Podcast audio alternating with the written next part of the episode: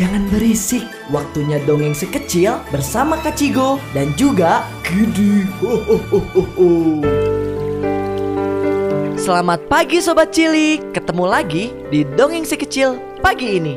Ada Martin nih yang sudah ngirimin dongeng lewat WhatsApp di 0813 20 900 992 Dongengnya berjudul Nenek Tupai yang Sakit Langsung aja yuk kita dengerin dongengnya Di sebuah hutan tinggalan nenek tupai yang sangat disayangi oleh seluruh penghuni hutan Nenek tupai tersebut sangat baik hati. Namun, ia hidup seorang diri di rumah yang sangat kecil. Anak-anaknya pergi ke hutan lain dan tidak pernah kembali.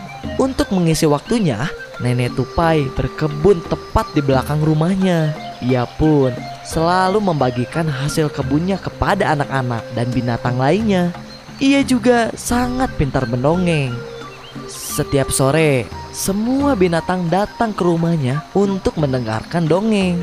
Namun, pada suatu sore, nenek tupai sakit dan tidak dapat mendongeng karena batu. Sungguh sangat kasihan. Beberapa binatang pun berkumpul di halaman seperti Kidi si beruang, Gogo seekor singa, dan Cimi seekor kancil, dan masih banyak lagi binatang lainnya. Nenek tupai pasti sangat kelelahan karena setiap hari ia bekerja dan mendongeng. Ujar Cimi si kancil. Semua binatang pun mengangguk setuju.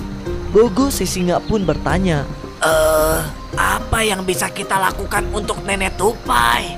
Aduh, Bagaimana jika kita merawat nenek tupai?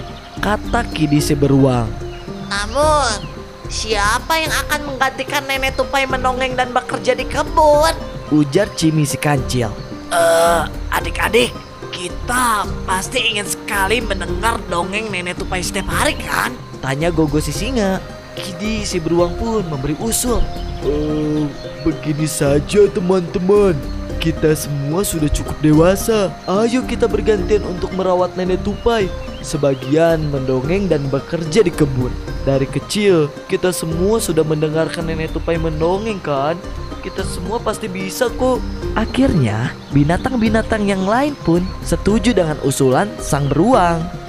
Keesokan harinya, mereka pun bergantian untuk merawat nenek tupai. Kidi si beruang bertugas merawat nenek tupai. Cimi si kancil bertugas mendongeng. Dan Gogo si singa bertugas untuk menyiram kebun. Sang nenek tupai sangat senang dengan bantuan dari binatang-binatang tersebut.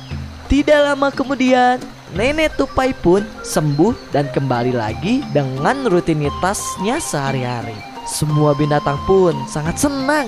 Nenek tupai selalu berbuat baik dan mendapatkan balasannya. Ketika ia mendapatkan kesusahan, banyak sekali binatang yang mau menolongnya. Nah, itu dia sobat cilik, dongeng yang berjudul Nenek Tupai yang Sakit dari Martin. Pesan yang dapat kita ambil dari cerita tersebut adalah sesama makhluk hidup harus saling menolong dan menebar kebaikan. Semakin banyak berbuat kebaikan, maka semakin banyak juga kebaikan yang kita terima.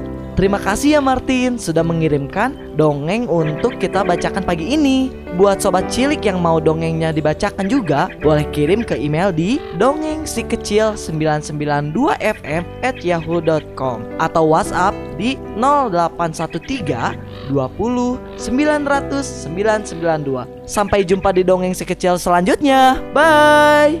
Seru kan dongengnya? Besok kita dengerin dongeng yang lain ya bersama Kak Cigo dan juga ho.